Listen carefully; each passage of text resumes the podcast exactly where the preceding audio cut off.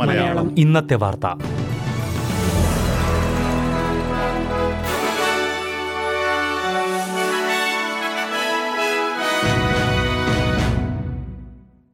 നമസ്കാരം. S B S Malayalam ഇന്നത്തെ വാർത്തയിലേക്ക് സ്വാഗതം. ഇന്ന് രണ്ടായിരത്തി ഇരുപത്തിരണ്ട് നവംബർ ഇരുപത്തിരണ്ട് ചൊവ്വാഴ്ച. വാർത്ത വായിക്കുന്നത് ഡെലിസ് പോൾ. ഇലക്ട്രിക് കാറുകളുടെ വിലയിൽ വൻ കുറവുണ്ടാകാൻ സാധ്യത. സർക്കാരും ഗ്രീൻസ് പാർട്ടിയും തമ്മിലുള്ള ധാരണയ്ക്ക് ശേഷമാണ് ഇതിനുള്ള സാധ്യത. പൂർണമായും ഇലക്ട്രിക് ആയിട്ടുള്ള കാറുകൾക്ക് നികുതി ഇളവുകൾ ലഭിക്കുന്നതിൽ മുൻഗണന ലഭിക്കുമെന്നാണ് റിപ്പോർട്ട്. സർക്കാർ കാറുകളുടെ ഫ്ലീറ്റും ഇലക്ട്രിക് ആക്കുമെന്നാണ് സർക്കാരും ഗ്രീൻസ് പാർട്ടിയും തമ്മിൽ ധാരണയായിരിക്കുന്നത്.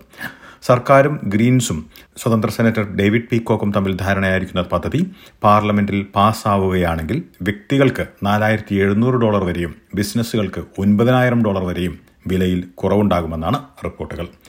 ഹൈബ്രിഡ് കാറുകൾ ഏപ്രിൽ രണ്ടായിരത്തി ഇരുപത്തി അഞ്ചോടെ ഘട്ടം ഘട്ടമായി നിർത്തലാക്കുന്നത് സംബന്ധിച്ച് ഗ്രീൻസും സർക്കാരും തമ്മിൽ ധാരണയിലെത്തിയെന്ന് ഗ്രീൻസ് നേതാവ് ആദം ബാൻഡ് വ്യക്തമാക്കി. ഇന്തോനേഷ്യയിലെ ജാവയിൽ ഭൂമികുലുക്കത്തിൽ മരിച്ചവരുടെ എണ്ണം നൂറ്റി അറുപത്തിരണ്ട് കടന്നു. മരിച്ചവരിൽ നിരവധി കുട്ടികളും ഉൾപ്പെടുന്നതായാണ് റിപ്പോർട്ട്. തിങ്കളാഴ്ചയാണ് റിച്ചർ സ്കെയിലിൽ അഞ്ച് ദശാംശം ആറ് രേഖപ്പെടുത്തിയ ഭൂമികുലുക്കം ഇന്തോനേഷ്യയിൽ വൻ ദുരന്തത്തിന് കാരണമായിരിക്കുന്നത്. മുന്നൂറ്റി ഇരുപത്തിയാറ് പേർക്ക് പരിക്കേറ്റിട്ടുണ്ട്. അതേസമയം സോളമൻ ദ്വീപുകളിൽ റിച്ചർ സ്കെയിലിൽ ഏഴ് രേഖപ്പെടുത്തിയ ഭൂമികുലുക്കം റിപ്പോർട്ട് ചെയ്തു. ഇതിനുശേഷം സുനാമി മുന്നറിയിപ്പ് നൽകിയിരുന്നു. എന്നാൽ പിന്നീട് സുനാമി ഭീഷണിയില്ലെന്നാണ് സോളമൻ ദ്വീപുകളുടെ മീറ്റിയോളജി വിഭാഗം അറിയിച്ചത്. ഓസ്ട്രേലിയയ്ക്ക് ഭീഷണിയില്ലെന്നാണ് റിപ്പോർട്ടുകൾ. ഓസ്ട്രേലിയൻ ചാരിറ്റി സംഘടനയായ സ്മിത്ത് ഫാമിലിയുടെ വിവരങ്ങളും ഹാക്കർമാർ ചോർത്തിയതായി റിപ്പോർട്ട്. ചാരിറ്റിക്ക് കൈമാറിയിരിക്കുന്ന ക്രെഡിറ്റ് കാർഡ് വിവരങ്ങൾ തട്ടിപ്പുകാർ ചോർത്തിയിരിക്കാമെന്നാണ് സ്മിത്ത് ഫാമിലി അറിയിച്ചത്. ഈ വിവരങ്ങൾ ഉപയോഗിച്ച് തട്ടിപ്പുകാർക്ക് ഷോപ്പിംഗ് ചെയ്യാൻ കഴിഞ്ഞേക്കില്ല എന്നാണ് റിപ്പോർട്ടുകൾ. ക്രെഡിറ്റ് കാർഡിന്റെ പൂർണമായുള്ള വിവരങ്ങൾ ചോർന്നിട്ടില്ല എന്ന് സ്മിത്ത് ഫാമിലി അറിയിച്ചിട്ടുണ്ട്. ഒപ്റ്റിസ് മെഡി ബാങ്ക് എന്നീ കമ്പനികൾക്ക് നേരെയുള്ള വൻ സൈബർ ആക്രമണത്തിന് പിന്നാലെയാണ് സ്മിത്ത് ഫാമിലിക്ക് നേരെയുള്ള ഹാക്കർമാരുടെ ആക്രമണം. ലൈംഗിക കുറ്റാരോപണം നേരിടുന്ന നാഷണൽസ് പാർട്ടി സ്ഥാനാർത്ഥിയെ വിക്ടോറിയൻ തെരഞ്ഞെടുപ്പിന് ഏതാനും ദിവസങ്ങൾക്ക് മുൻപ് മരിച്ച നിലയിൽ കണ്ടെത്തി. നാരക്കൻ സീറ്റിൽ മത്സരിക്കുന്ന ഷോൺ ഡേവിഡ് ഗിൽക്രിസ്റ്റ് എന്ന നാൽപ്പത്തിയേഴ് വയസ്സുള്ള നാഷണൽസ് പാർട്ടി സ്ഥാനാർത്ഥിയെയാണ് ഞായറാഴ്ച മരിച്ച നിലയിൽ അദ്ദേഹത്തിന്റെ വീട്ടിൽ കണ്ടെത്തിയത്. മരണവുമായി ബന്ധപ്പെട്ടുള്ള അന്വേഷണം പുരോഗമിക്കുകയാണ്. നവംബർ മുപ്പതിന് കേസുമായി ബന്ധപ്പെട്ട് ഷോൺ ഗിൽക്രിസ്റ്റ് കോടതിയിൽ ഹാജരാകേണ്ടിയിരുന്നു. കേസുമായി ബന്ധമുള്ള ആരോപണങ്ങളെക്കുറിച്ച് അറിവില്ലെന്ന് അദ്ദേഹം പറഞ്ഞിരുന്നു. ഇന്ത്യയിലേക്കുള്ള യാത്രാ നിയന്ത്രണങ്ങളിൽ മാറ്റം നടപ്പിലാക്കി. എയർ സുവിധ ഫോം ഇനി മുതൽ പൂരിപ്പിക്കേണ്ട ആവശ്യമില്ലെന്ന് ഇന്ത്യൻ അധികൃതർ വ്യക്തമാക്കി.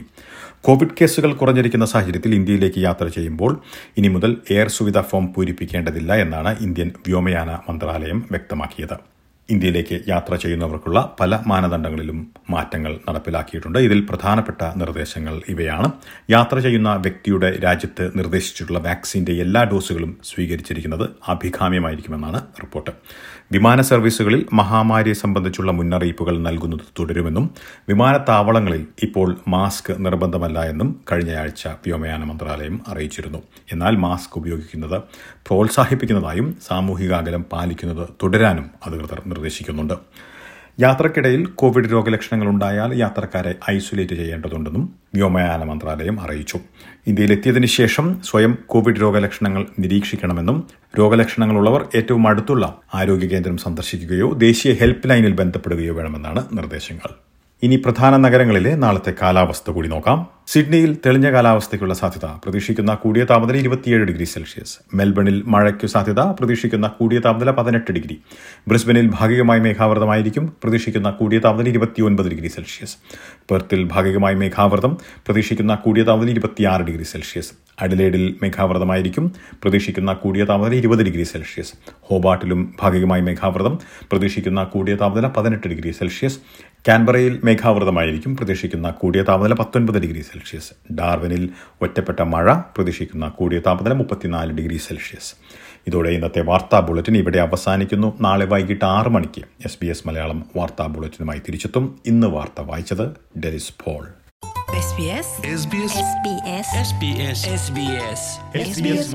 ഇന്നത്തെ വാർത്ത.